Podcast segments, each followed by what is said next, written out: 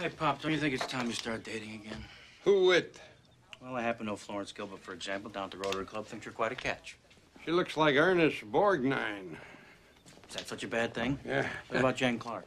Jane Clark? Jane of the jungle. Got more body hair than I do. She's a fur-bearing mammal, for God's sake.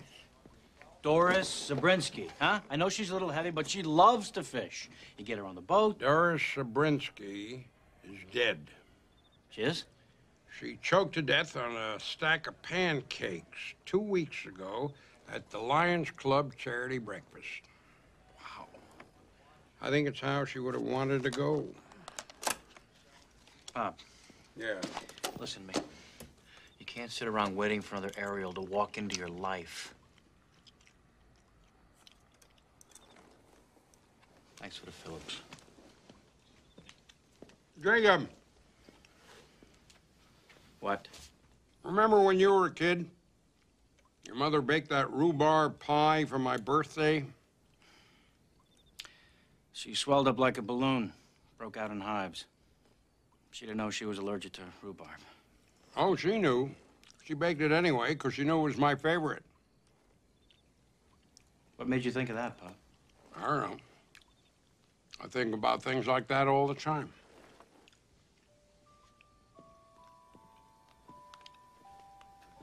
Hey, Pop. Are you all right? You get out of here and let me watch my program. And close the door when you go because I don't want those mosquitoes coming in here. They're crazy about my macaroni and cheese dish.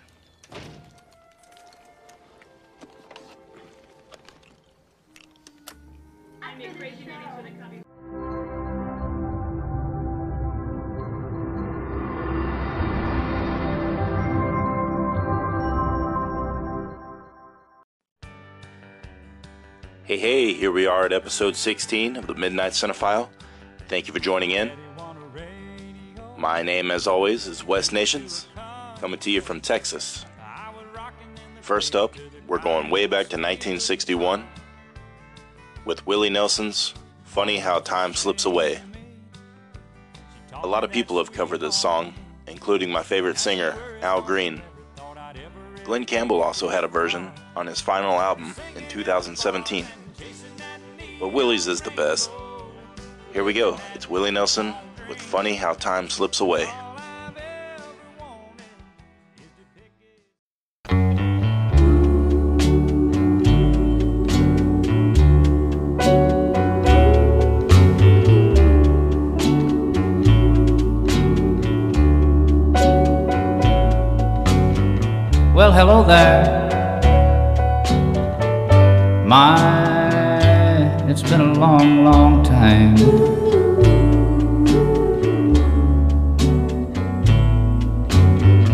How am I doing? Oh, I guess that I'm doing fine. It's been so long now but it seems now that it was only yesterday. Gee, ain't it funny how time slips away?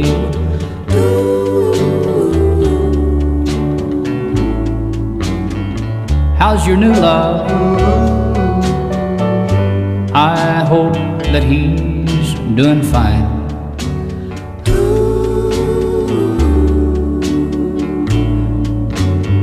I heard you told him that you'd love him till the end of time.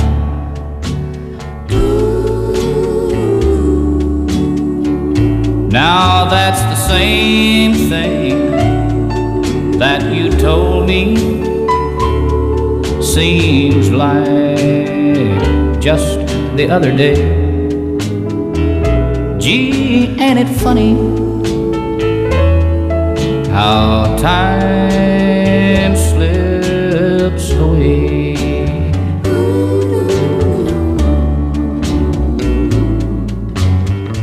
I gotta go now.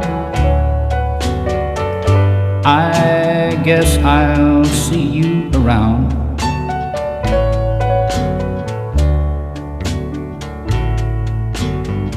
Don't know when though. Never know when I'll be back in town.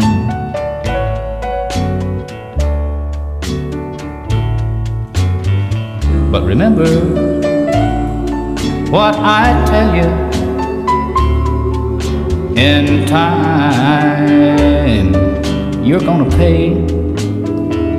And it's surprising how time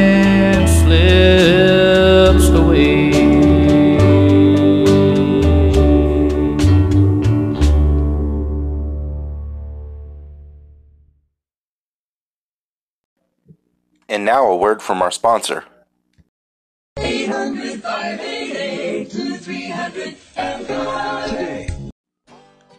All right, we're going to keep rolling with Albert Hammond. It Never Rains in Southern California.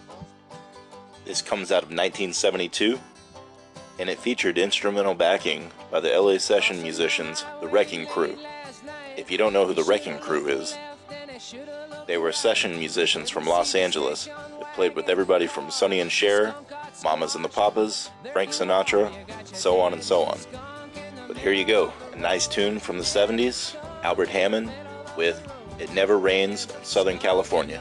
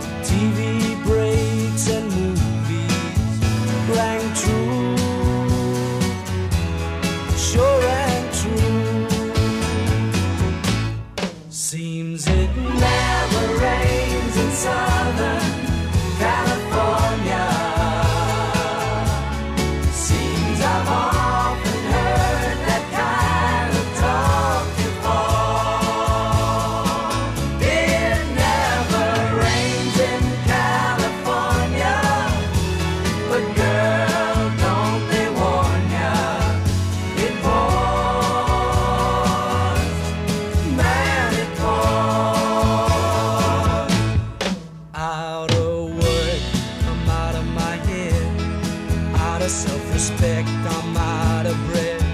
I'm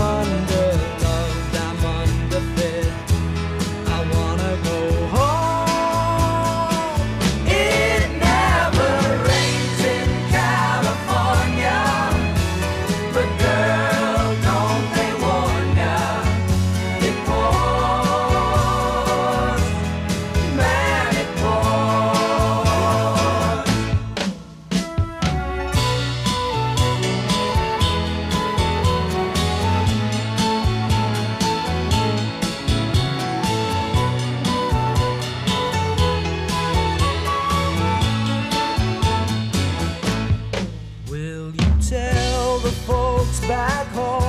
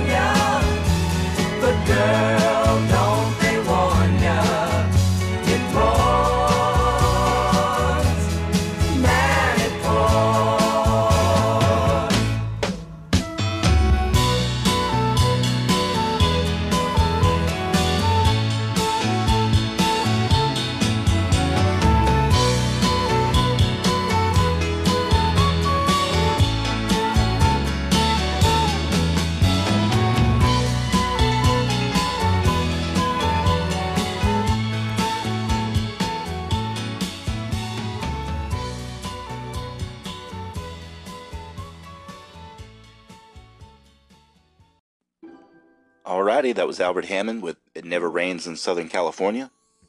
And we are going to keep it around the same time, 1974, with Dave Loggins, Please Come to Boston. It comes off the album Apprentice in a musical workshop. It's interesting to note that the three verses of the song are each a plea from the narrator to a woman he hopes will join him in Boston, Denver, and Los Angeles. And as you'll find out, she says no, and later states that she's, quote, the number one fan of the man from Tennessee. That man being Dave Loggins. So here we go. From 1974, Dave Loggins with Please Come to Boston.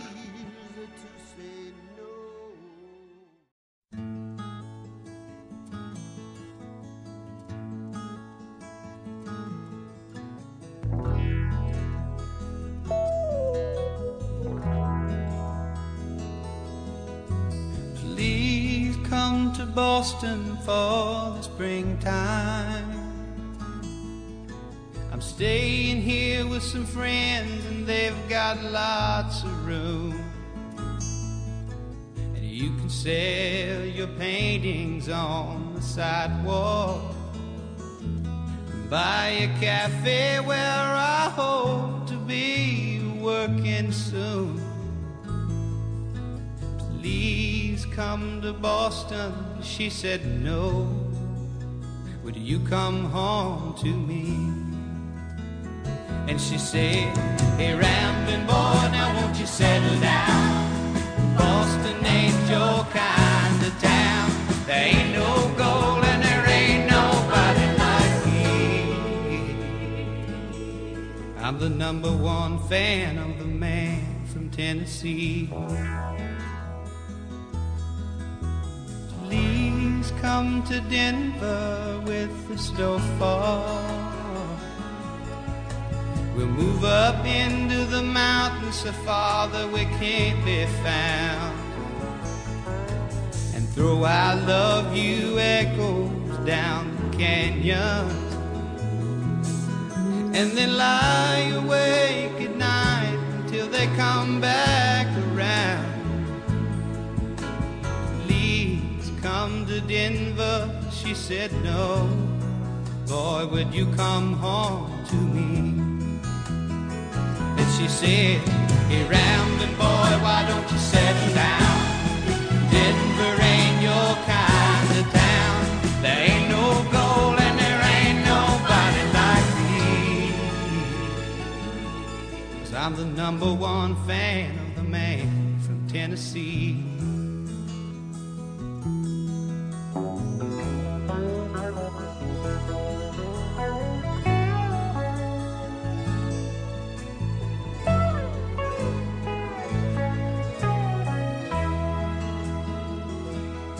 Now this drifter's world goes round and round, and I doubt that it's ever gonna stop.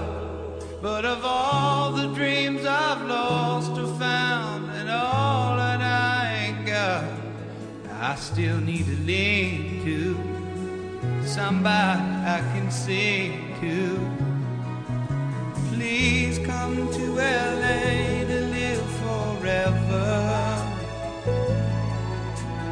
California life alone is just too hard to build. I live in a house that looks out over the ocean. And there's some stars that fell from the sky and living up on the hill. Please come to LA. She just said no. Boy, won't you come home to me? She said, Hey, rambling boy, why don't you settle down? LA can't be your kind of town. There ain't no gold and there ain't nobody like me. No, no, I'm the number one fan of the man from Tennessee. I'm the number one fan of the man from Tennessee.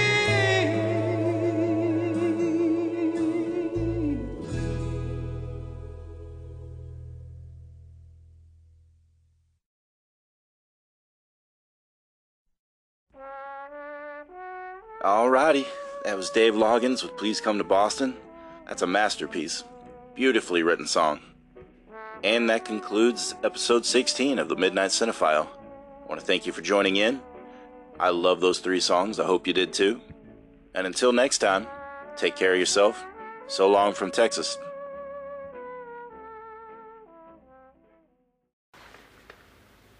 I knew these people, What people? These two people. they were in love with each other. The girl was very young, about 17 or 18, I guess. And the guy was quite a bit older. And he was kind of raggedy and wild. And she was very beautiful, you know? Yeah. And together they turned everything into a kind of an adventure. And she liked that. Just an ordinary trip down to the grocery store was full of adventure. And they were always laughing at stupid things. He liked to make her laugh. And they didn't much care for anything else uh, because all they wanted to do was be with each other. They were always together. Sounds like they were very happy. Yes, they were. They were real happy. And he. he loved her more than. he ever felt possible.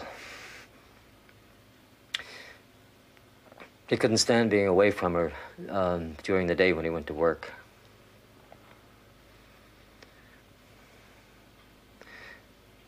So he'd quit. Just to be home with her.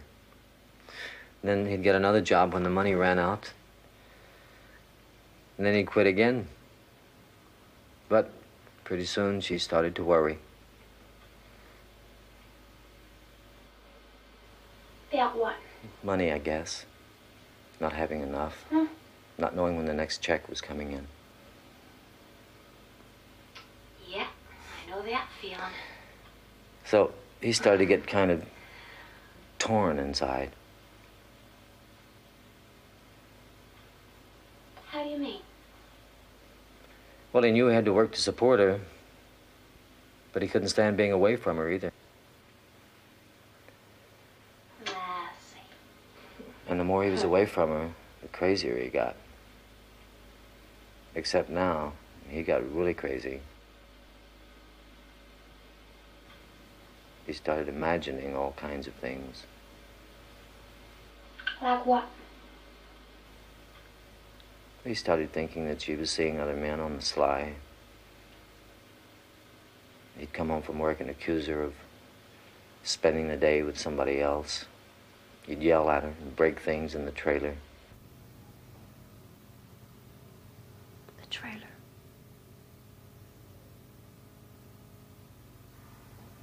Yes.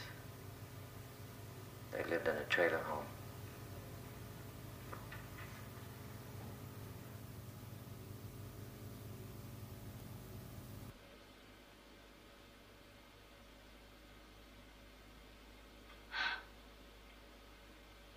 Excuse me, sir, but were you to visit me the other day? I don't mean to pry. No. Oh. I thought I recognized your voice for a minute. No. Wasn't me. Mm-hmm. Please go on. Anyway, he started to drink real bad. And he'd stay out late to test her. What do you mean, test her? To see if she'd get jealous. Mm. He wanted her to get jealous, but she didn't. She just worried about him. But that got him even madder. Why? Because he thought if she never got jealous of him, that she didn't really care about him. Jealousy was a sign of her love for him. And then one night, one night, she told him that she was pregnant. She was about three or four months pregnant. And he didn't even know. And then suddenly everything changed. He stopped drinking and got a steady job. He was convinced that she loved him now because she was carrying his child. And he was going to dedicate himself to making a home for her. But a funny thing started to happen. What? He didn't even notice it at first. She started to change. From the day the baby was born, she began to get irritated with everything around her. She got mad at everything. Even the baby seemed to be an injustice to her. He kept trying to make everything all right for her. Buy her things, take her out to dinner once a week. But nothing seemed to satisfy her.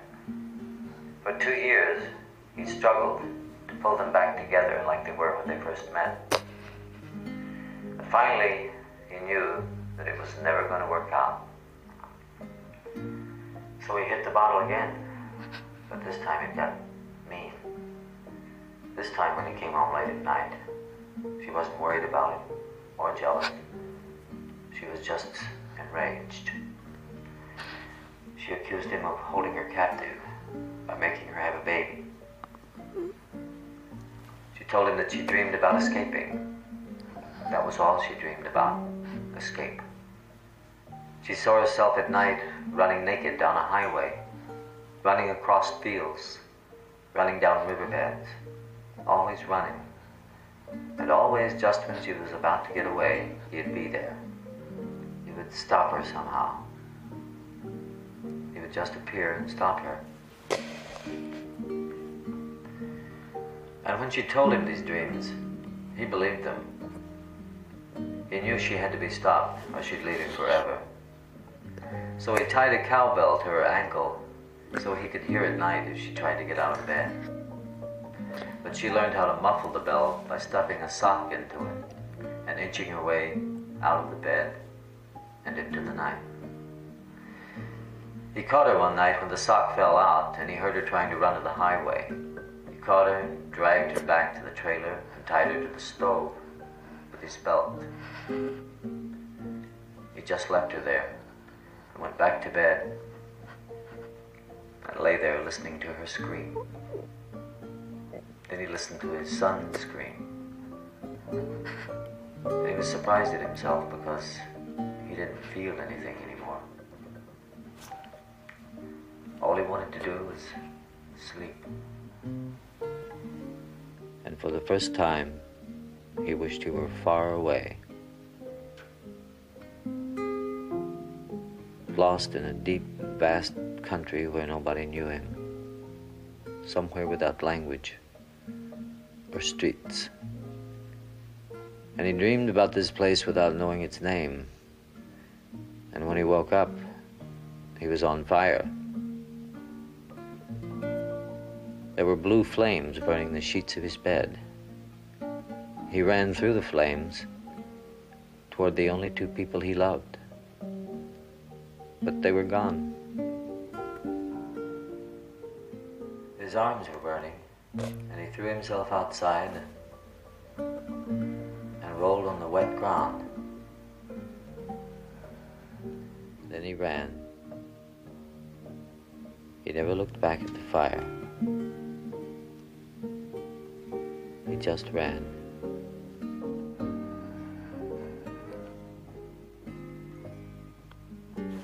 He ran until the sun came up. And he couldn't run any further. The sun went down, he ran again.